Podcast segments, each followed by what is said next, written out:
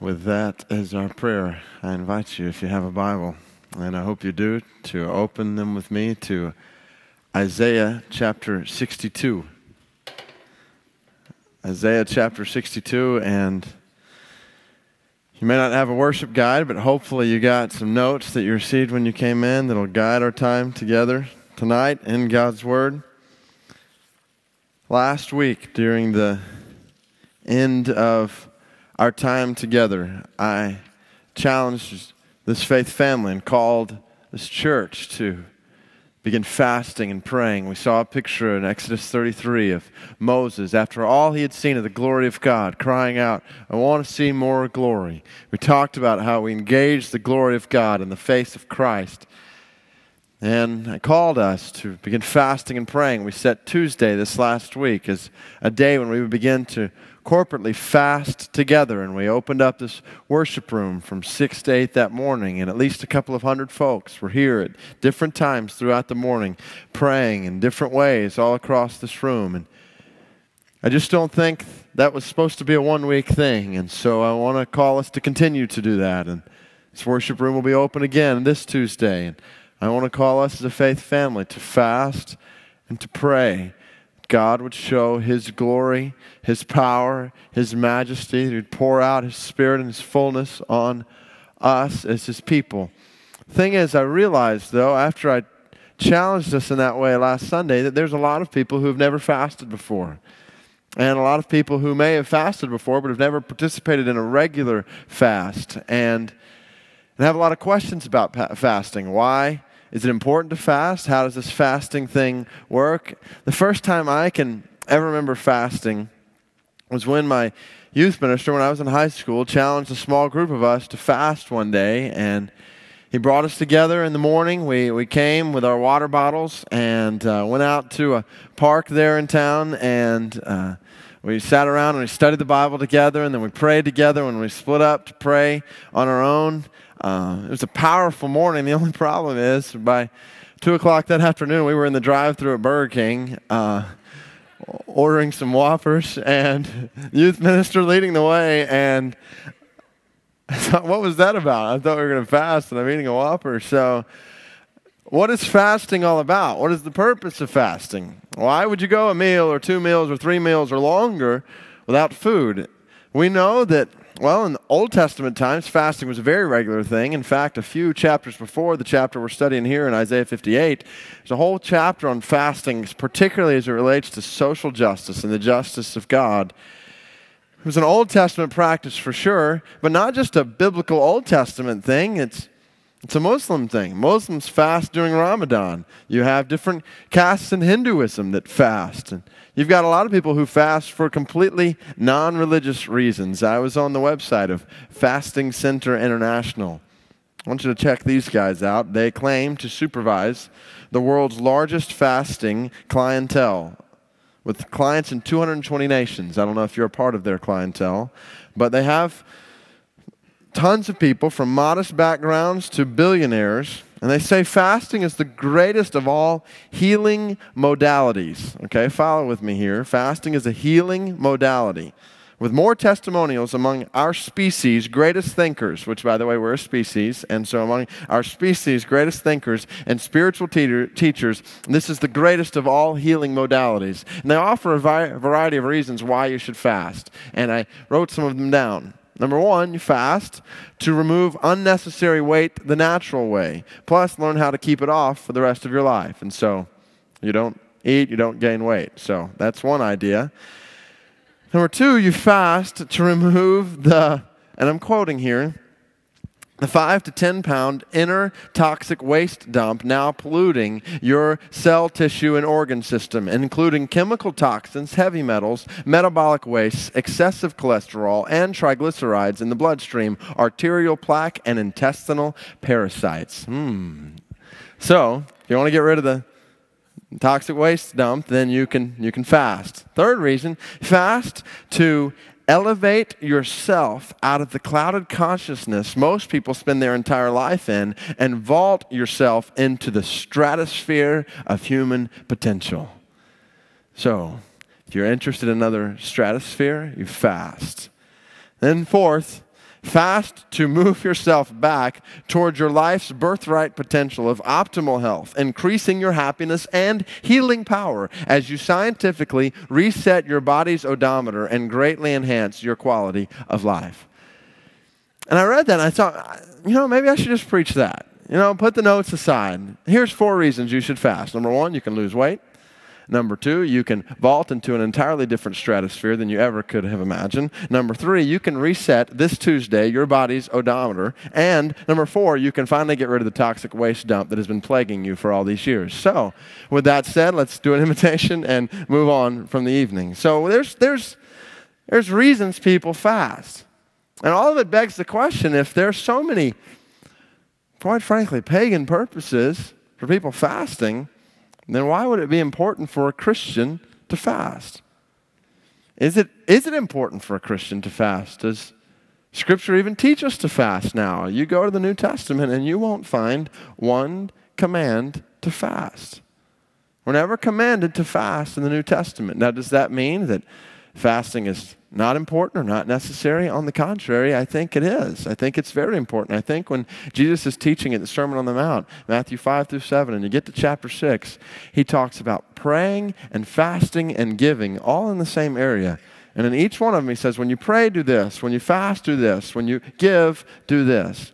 Now, of course, we think, well, we're supposed to pray. And of course, we think we're supposed to give. I uh, actually got a letter in the mail this last week from a pastor search team. It was looking for recommendations for a pastor, and one of the requirements in their qualifications profile of a pastor was a potential pastor needs to be able to preach well on giving. So, so we obviously expect people to give in the church and pray in the church, but Jesus also put fasting in that category. Unfortunately, no profiles that I've ever seen of a potential pastor say that he needs to be able to preach on fasting. But Jesus put it in the same realm. In fact, once Jesus died on the cross, rose from the grave, ascended into heaven, the early church picture in the book of Acts shows us them fasting. Acts chapter 13. The whole mission movement to the Gentiles was birthed in fasting. It says, while they were worshiping the Lord and fasting, the Holy Spirit said, Set apart Paul and Barnabas for the work to which I have called them. So fasting is definitely there. So when you take a step back and you look at the whole of Scripture, Old Testament and New Testament together, what you'll see is the commonality that unites the picture of fasting all across the board is a picture of God's people whenever they come to a place of deeper dependence or deeper desperation on God. You often find them fasting. In the Old Testament, it's even associated with mourning. When Nehemiah chapter 1, he saw the gates of Jerusalem had been burned down and its gates had been burned with fire. It says he mourned and he fasted and he prayed. He called out to God and he did it through fasting. Second Chronicles chapter 20 Moabites and Ammonites are about to take out the people of Israel, and Jehoshaphat is panicking, and so he calls the people of God to fast, to seek the Lord. They're a point of desperation. And I think it's the same thing in Acts chapter 13 when they're wanting to take the gospel to the nations. They don't know how how to do that. How, how are we going to take the gospel to people that are ready to persecute us? And they fast. They're worshiping the Lord in fasting, a point of desperation, longing for God. And that is the central picture of fasting. It is saying to God, more than my body wants food, my life wants you. My soul needs you in a way that supersedes even the basic daily necessity of food. My life longs for you. And it's in fasting we really come face to face with the question, church do we want God? Really? Do we really want God? Do we really want more of God? Do we want more of God in our lives? Do we want more of God in our families, in our marriages? Do we want more of God in our relationships? Do we want more of God in His church? Do we really want more of God in our city? If so, then fasting is a central expression of us saying to God, more than we want the basic daily necessity of food, we long for you. We desire you. We crave you. We are hungry for you. And I think that's the question that God is bringing before us as the church at Brook Hills at this moment in time. Do you really want me? Do you really want more of who I am? If so, then fast and pray. And that leads us to Isaiah chapter 62. This is actually not a chapter about fasting, but it is a chapter about a longing for God and prayer. It's one of the most incredible images in the Old Testament. It's little known, but this image of what praying is about. And I think it informs the longing we're going to see here, informs our understanding of fasting. Whenever you fast, whether it is for a meal or two meals or for a day or for longer, inevitably, and some of you experienced this this last Tuesday, inevitably you will experience hunger pains, discomfort. You will want food. You will crave food. I was, uh, I was sitting in a staff meeting this last Tuesday, and a staff member who will remain nameless at this point, I was sitting there and I, I had taken some chapstick out of my pocket and I was just putting some chapstick on my lips. And he, he looked at me and he said, can I, can I take your chapstick? Can I use your chapstick? And I said, sorry, dude, I, I don't really do that. Uh, I'm not into the whole sharing chapstick thing. And uh, he said, No, I don't want to use it. He said, I want to eat it. Inevitably, when you're fasting, you, you experience hunger pangs. You experience desires for food. And the purpose of fasting is in those moments when you crave food that you would pause and say to God, God, more than I want food right now, I want you in my life. More than I want to eat, I want to feast on your word and your greatness. I need you more than I even need food right now. And it's through that that God begins to expose the desires and the cravings in our lives that are not for Him. And they begin to come to the surface. I want you to see the craving that is represented in Isaiah chapter 62 in the prophet here who is calling out for God. Start with me in chapter 62, verse 1. For, for Zion's sake, I will not keep silent. For Jerusalem's sake, I will not remain quiet till her righteousness shines out like the dawn, her salvation like a blazing torch. The nations will see your righteousness, and all kings your glory. You will be called by a new name that the mouth of the Lord will bestow. You will be a crown of splendor in the Lord's hand, a royal diadem in the hand of your God. No longer will they call you deserted or name your land desolate, but you will be called Hephzibah, and your land Beulah, for the Lord will take delight in you, and your land will be married. As a young man marries a maiden, so will your sons marry you. As a bridegroom rejoices over his bride, so will your God rejoice over you. Now pay attention close. Verse 6. Get this imagery. I have posted watchmen on your walls, O Jerusalem. They will never be silent day or night. You who call on the Lord, give yourselves no rest, and give him no rest till he establishes Jerusalem and makes her the praise of the earth. Ladies and gentlemen, I want us to be a church that gives God no rest. Because we are calling out to him day and night. The watchman is consumed, never silent, day or night. This sounds like a description of our newborn son. Never silent, day or night. Giving himself no rest and giving his mother no rest. What consumes the prophet so much that he would be up day and night? That he would be longing, crying out, What is he so focused on that he wants it doesn't even allow him to sleep at night. And this picture of longing, I want us to use to answer the question of why we are fasting and praying as the church at Brook Hills.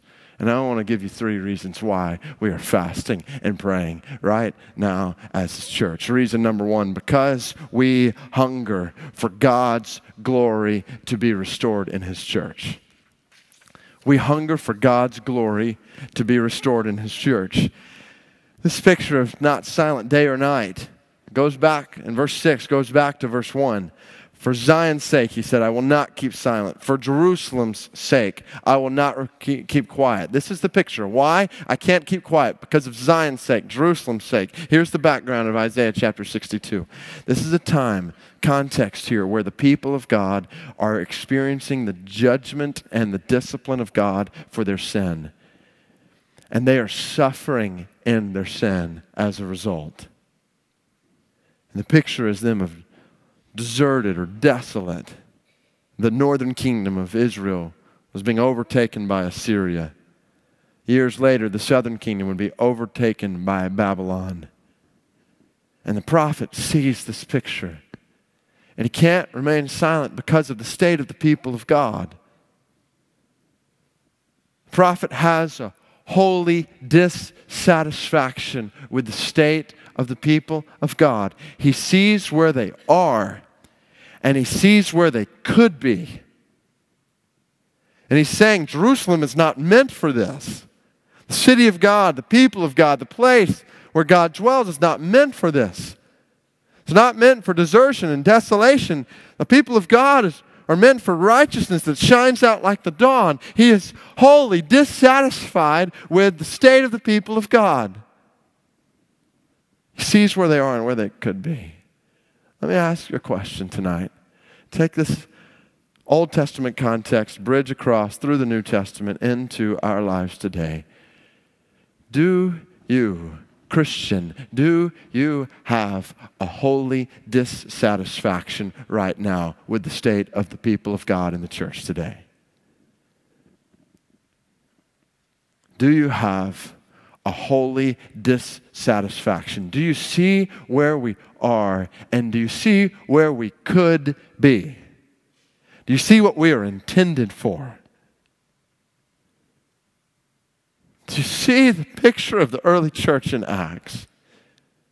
One sermon and thousands of people immediately are cut to the heart and repent and turn to Christ, just like that. Next chapter, a lame man who's never walked is jumping up and down and praising God. Power, he's been healed. Next chapter, thousands of more are coming to faith in Christ. Next chapter, they're being persecuted and they're happy about it. They're rejoicing because they're being persecuted something powerful at work. Next chapter, the number of disciples is increasing rapidly. This picture that we saw in Acts 2 is happening. The Lord is literally adding to their number daily those who are being saved. Day by day by day, people are coming to faith in Christ every single day.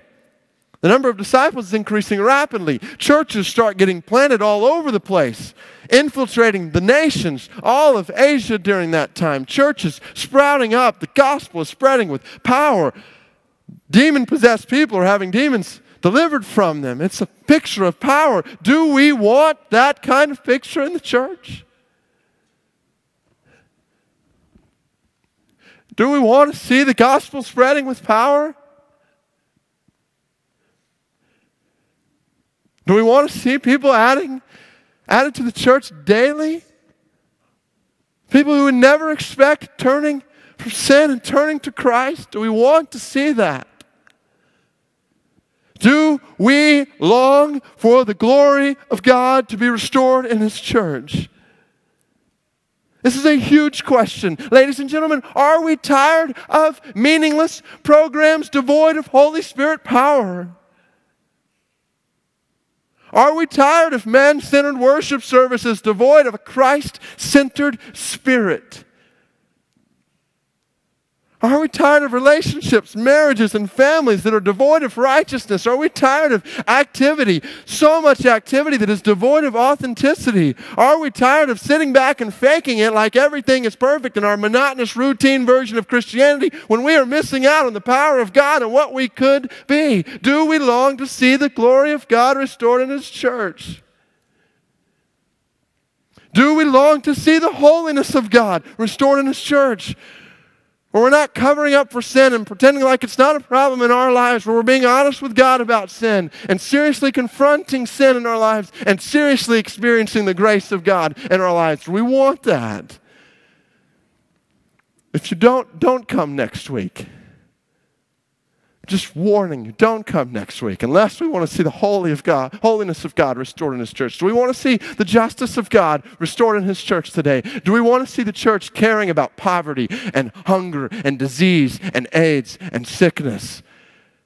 Do we want to see the church beginning to care about the things God cares about? Do we want to see the power of God restored in His church? Do we want to see the Word of God restored in His church? Well, we are no longer content with great stories and practical instructions and applications. We want to hear the word. We want to stand, fall on our faces just to hear the word being read. Do we want to see the power of God's word restored in his church? If we want any of these things, then fast and pray, church. Fast and pray. And when you want a bagel or you crave a burger, stop and look to God and say, More than I want food right now, I want your glory to be restored in your church.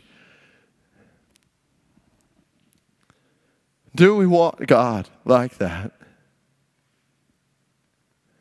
Or are we content to sit in the watchtower asleep? Are we content to go through life watching TV and surfing the internet and enjoying the pleasures of this world without longing for God's glory to be restored in His church? God, make us a church that is consumed with this kind of longing where we cannot sleep at night because we long for God's glory to be restored in His church. God, wake us up. The second reason why we pray, we fast Number one, because we hunger for God's glory to be restored in His church. Second, because we hunger for God's praise to resound among the nations. We hunger for God's praise to resound among the nations. You continue in verse 1. He says, I'm not going to keep silent. I'm not going to remain quiet until. This is what he's saying. Here's, here's when he'll, he'll get silent. Here's when he'll be quiet until her righteousness shines out like the dawn, her salvation like a blazing torch. The nations will see your righteousness, and all kings will see your glory. This is the same exact picture. When you get down to verse 7, it talks about giving God no rest. It says there, look at it with me, until, same phrase, until what? Until God establishes Jerusalem and makes her the praise of the earth. Now, what's that about? Does that mean that we're calling out to God until people praise the church? Until people praise the people of God? No. Here's what this is giving us a picture of it's what the whole Old Testament, New Testament are about. It's about God calling out his people. This is from the very beginning, Genesis chapter 12, verses 1 through 3. When God called out Abraham to be the father of the people of Israel, he said, I'm going to bless you I'm going to pour out my blessings on you. And through you, all the peoples, all the nations of the earth will be blessed.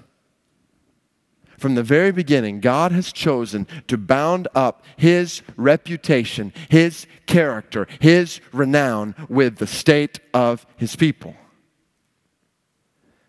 He displays his holiness through his people. He displays his majesty through his people. He displays his love through his people. He blesses them, and they are a reflection of his character to the nations. And that's what the prophet's crying out for here.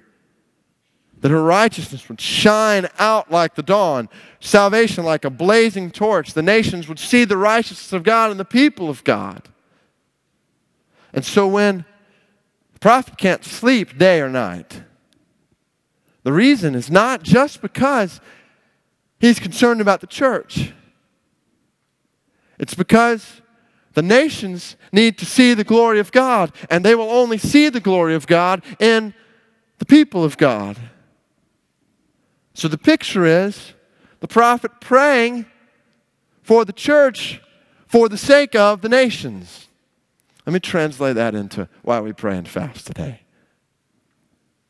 We fast and we pray for God's glory to be restored in His church in a way that will astonish the world.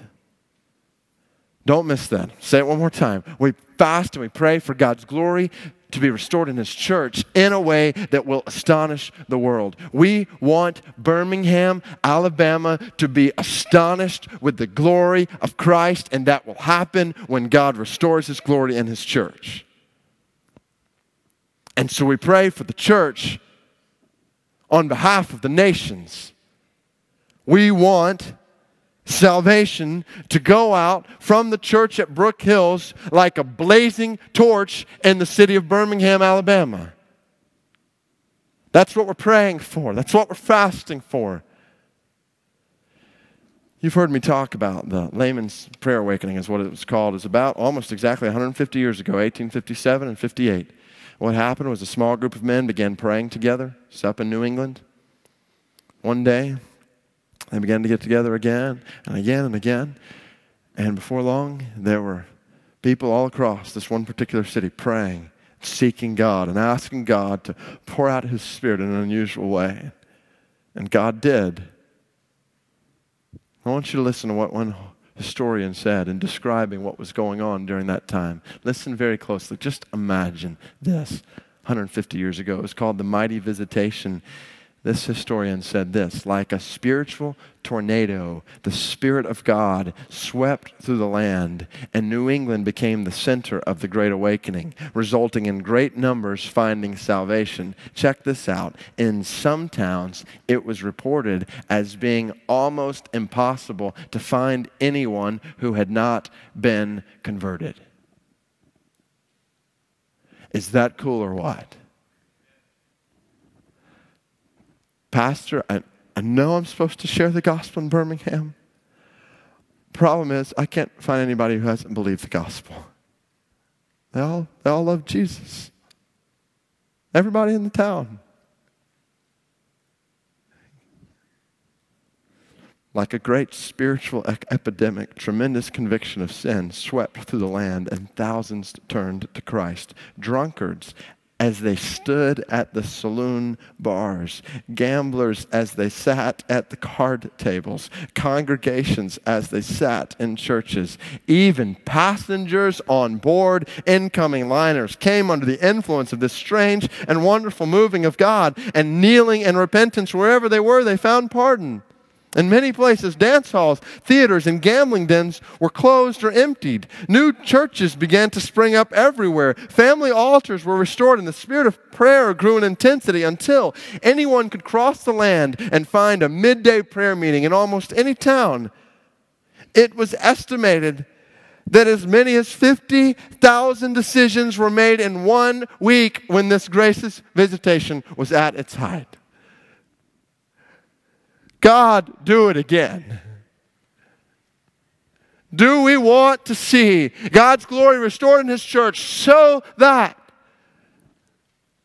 salvation goes out from the church at Brook Hills like a blazing torch in Birmingham, Alabama?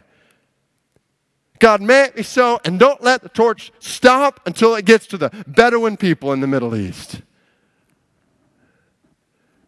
Do we want that? Then fast and pray this week. Fast and pray. And when you experience hunger pains or discomfort, pause, look to God, and say, More than I want food, I want your praise to resound in Birmingham and to resound among the nations. This is why we fast and pray. Third reason we fast and we pray is because we hunger for God's Son to return for his people. Now, here's where it gets really interesting. You come to the end of verse 2 and verse 3 in Isaiah 62, and you see promises for the people of God. And you get to verse 4, and it says, No longer will they call you deserted or name your land desolate, but you will be called Hephzibah, and your land Beulah, for the Lord will take delight in you, and your land will be married. Here's the picture because of their sin and their judgment and their suffering, they, they were looked at by the nations as deserted and desolate, alone, isolated. And the prophet is talking about a day when they will no longer be alone and deserted and desolate. They will be married. That's what Beulah literally means. It means married.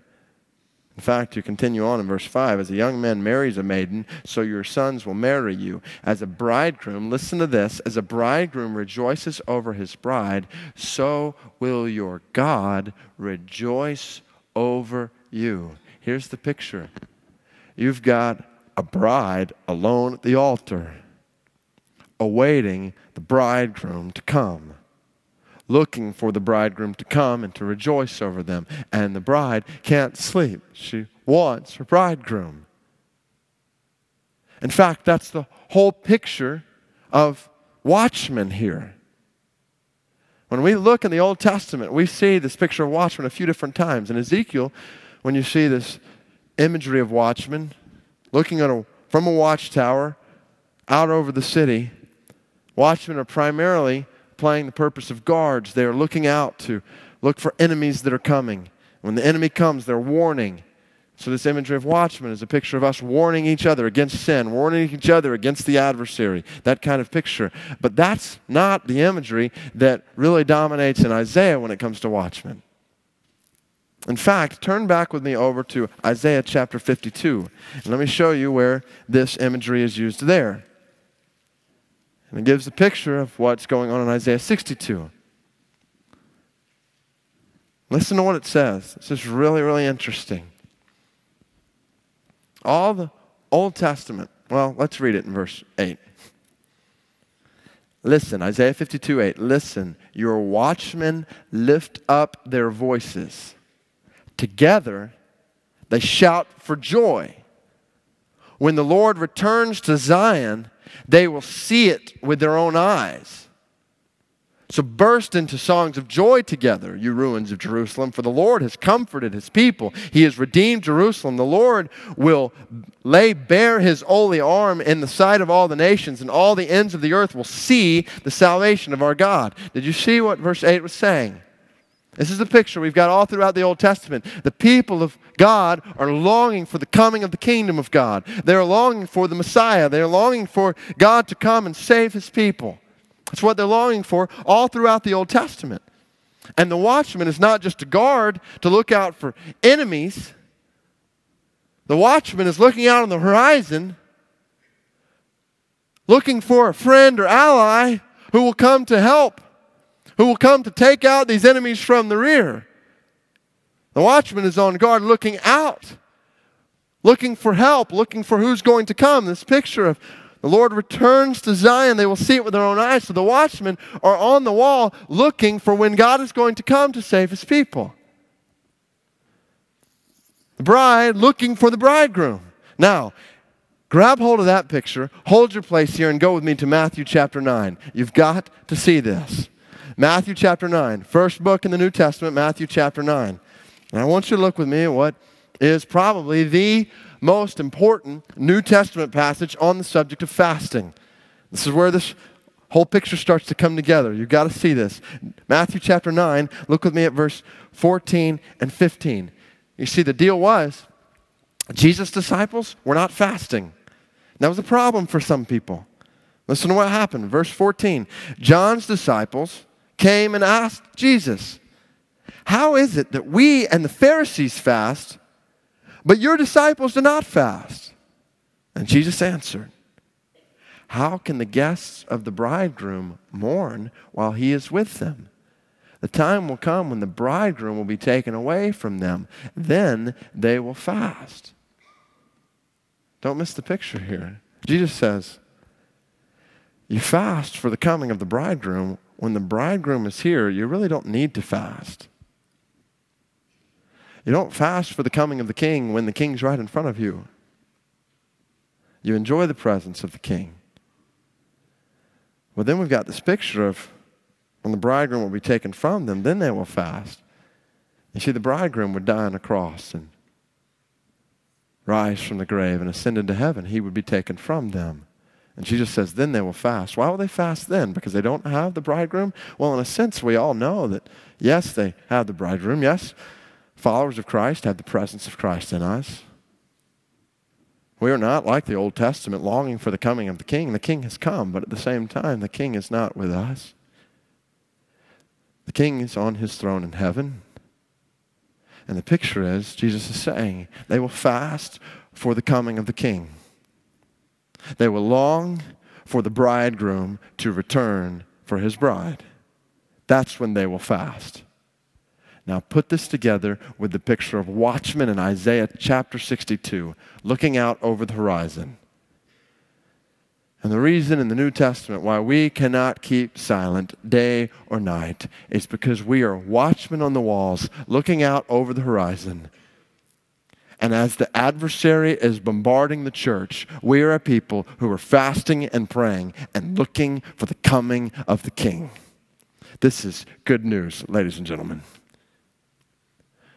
no matter how much the adversary bombards the church in our day, no matter how much sin creeps into the church, no matter how much false teaching creeps into the church, no matter how many times you struggle with certain sins week after week, some of you month after month, some of you struggling with sins year after year after year, the same thing, struggling with them, no matter how horrible the suffering and pain is that we go through, even when two year old son drowns in a pool. Look out over the horizon. Ladies and gentlemen, there is a king who is coming.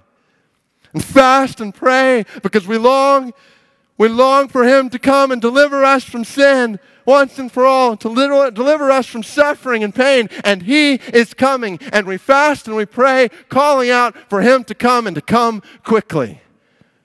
That's the New Testament cry. It gets the very last chapter of the New Testament, Revelation chapter 22. Jesus says, I am coming. The New Testament cries out, Come, Lord Jesus, come quickly. We want you to come. This is why we fast according to the New Testament. We fast because we want the King to come back for his people.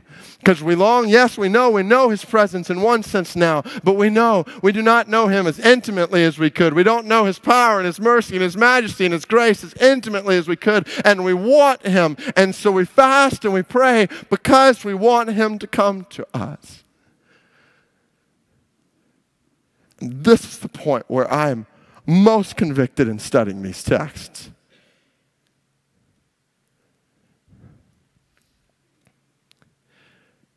Could it be that one of the main reasons, if not the primary reason, why fasting is so not talked about in the church today, at least the American church? Could it be the reason is because we have grown content with the absence of our King?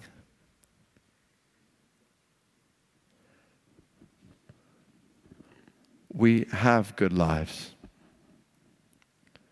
We have nice homes and nice cars that we came to this building in tonight. We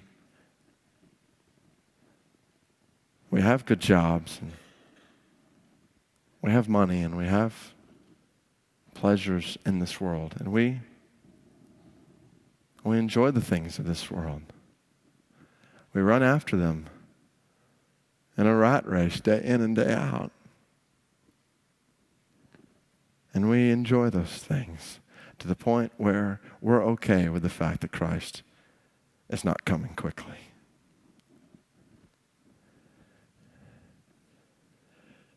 We fast and we pray because nothing this world can offer us can compare with the coming of our King.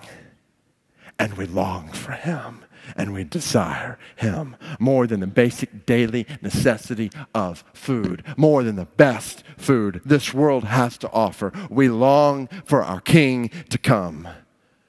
That's why we fast.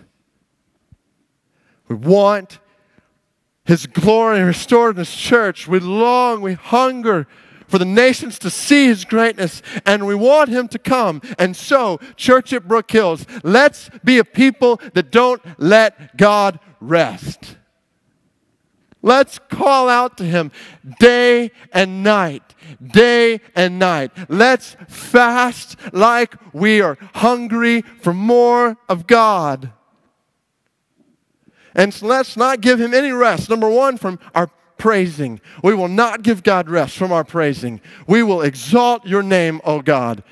You will never grow tired of the exaltation we will give to your name as your people. We will call out over and over and over again your greatness and your glory and your beauty and your majesty and your power, and we will ascribe to you the praise that is due you and you alone. You will never tire of our exaltation. You will not be able to go to sleep because we will be calling out our praises to you day in and day out. We will not be able to sleep at night praising you.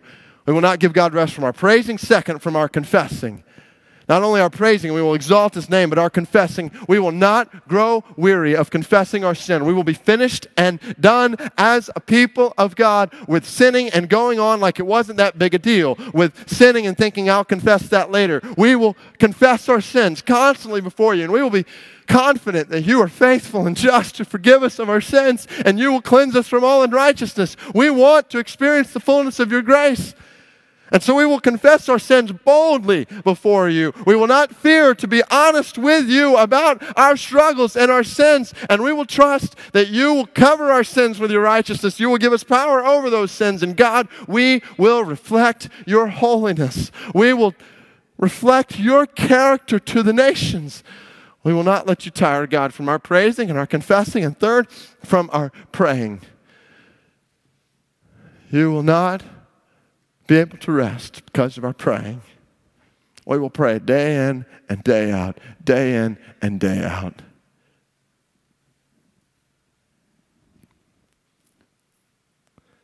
This is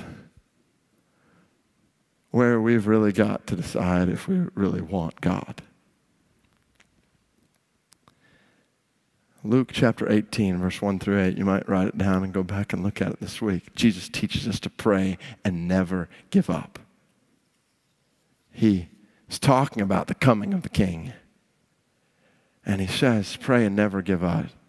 God listens to those who cry out to him day and night, day and night. Listen to what Jonathan Edwards said in the middle of the Great Awakening. Please listen closely. It is very apparent, Edwards said, from the Word of God, that God often tries the faith and patience of His people when they are crying out to Him for some great and important mercy. He tries their patience by withholding the mercy they seek for a season. Not only so, but at first, he may cause an increase of dark appearances. And yet, he, without fail, at last prospers those who continue urgently in prayer with all perseverance and will not let him go until he blesses them.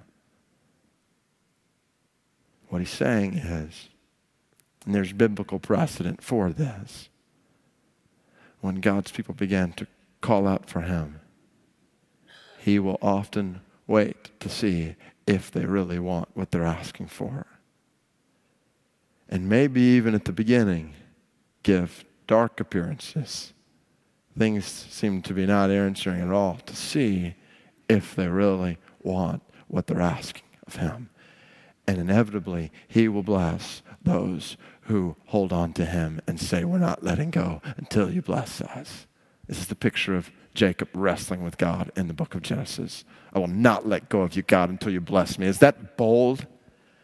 Say that to God. I'm not going to let go of you until you bless me. I'm not going to stop calling out to you until you bless me. God is honored in that kind of praying. And this is where we must decide if we really do have a fast food version of Christianity that says if we don't get things our way right away, then we will get bored and move on to something else next month, to the next program, to the next emphasis, to the next this or that. Or are we willing to be a faith family who week in and week out calls out to God? And if He doesn't answer this week or next week, and if He does doesn't answer next month, if he doesn't answer in the next year, he will still find us on our faces crying out and fasting and praying for him to show his glory and resound his praise among the nations and for him to come back. And even if 50 years later he still hasn't come back, he will still find us on our faces calling out in hunger for him. Will he find that kind of faith on the earth? Luke 18 asks us. We are a quick fix people. And we do not serve a quick fix God. How much do we want Him? I pray that we want Him enough to say, God, we will bombard your throne. We will come before you day and night, day and night, and you will never be able to sleep from our voices praying to you. And we will pray and we will not give. Let's give God no rest from our praising, our confessing, our praying, and finally from our working. Please do not mistake this whole picture as saying that we're going to fast and pray and then just kind of sit passively by and hope that something good happens. On the contrary, we fast and pray and we work, especially when it comes to this coming of the kingdom thing. Matthew 24, 14. This gospel of the kingdom will be preached in all nations, and then the end will come. Catch that. Matthew 24, 14. This gospel of the kingdom will be preached in all nations, and then the end will come. Then the king will come. Then the kingdom will come when the gospel is preached in all nations. Now, that verse has really perplexed a lot of people, and a lot of scholars debate. Well, Jesus is going to come, kingdom will come in its full consummation when this gospel is preached in all nations. How do we know when that's happened? I love what George Ladd says about this. He says, God alone, who has told us that this gospel of the kingdom shall be preached in the whole world, God alone will know when that objective has been accomplished. But I do not need to know. I know only one thing Christ has not yet returned. Therefore, the task is not yet done. When it is done, Christ will come. Our responsibility is not to insist on defining the terms of our task. Our responsibility is to complete the task. So as long as Christ does not return, our work is not done. Let us then get busy and complete our mission. God, may it be so. We will fast we will pray. We will not give you rest from our praising, our confessing, are praying and are working, and in the end, God, we will accomplish your mission. We will accomplish your mission because we want your glory, because we want your praise to resound among the nations, and because we want your king to come. That's why we go to the nations in 2008, Church of Brook Hills, because we want Jesus to come. We want Jesus' glory to reign. That's why we go. That's why we work. That's why we pray. That's why we fast. Do we really want God?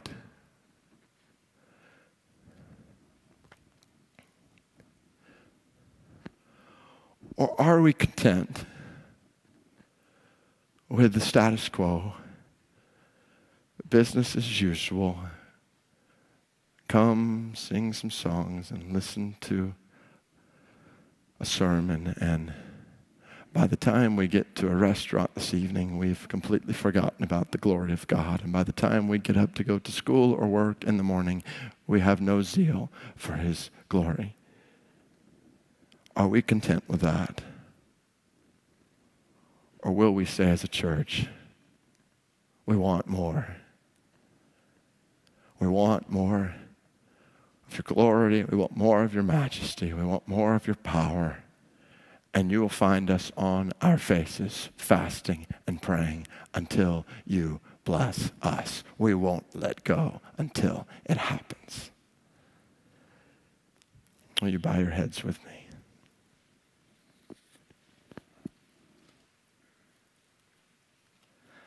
I want to invite us to pray toward that end.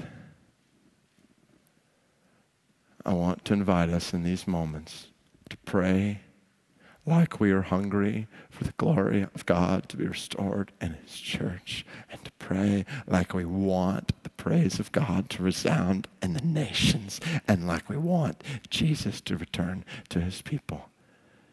And whether you sit where you are, kneel where you are, come to the front and kneel across the front here or the sides. I want us to pray as a church, and we're going to start just in silence. And I pray that God will give us grace to be gripped with the kind of hunger that causes us to be faithful watchmen on the walls who give Him no rest. You pray as God leads you, whether that's sitting where you are or kneeling here at the front, wherever across this room. Let's call out to God.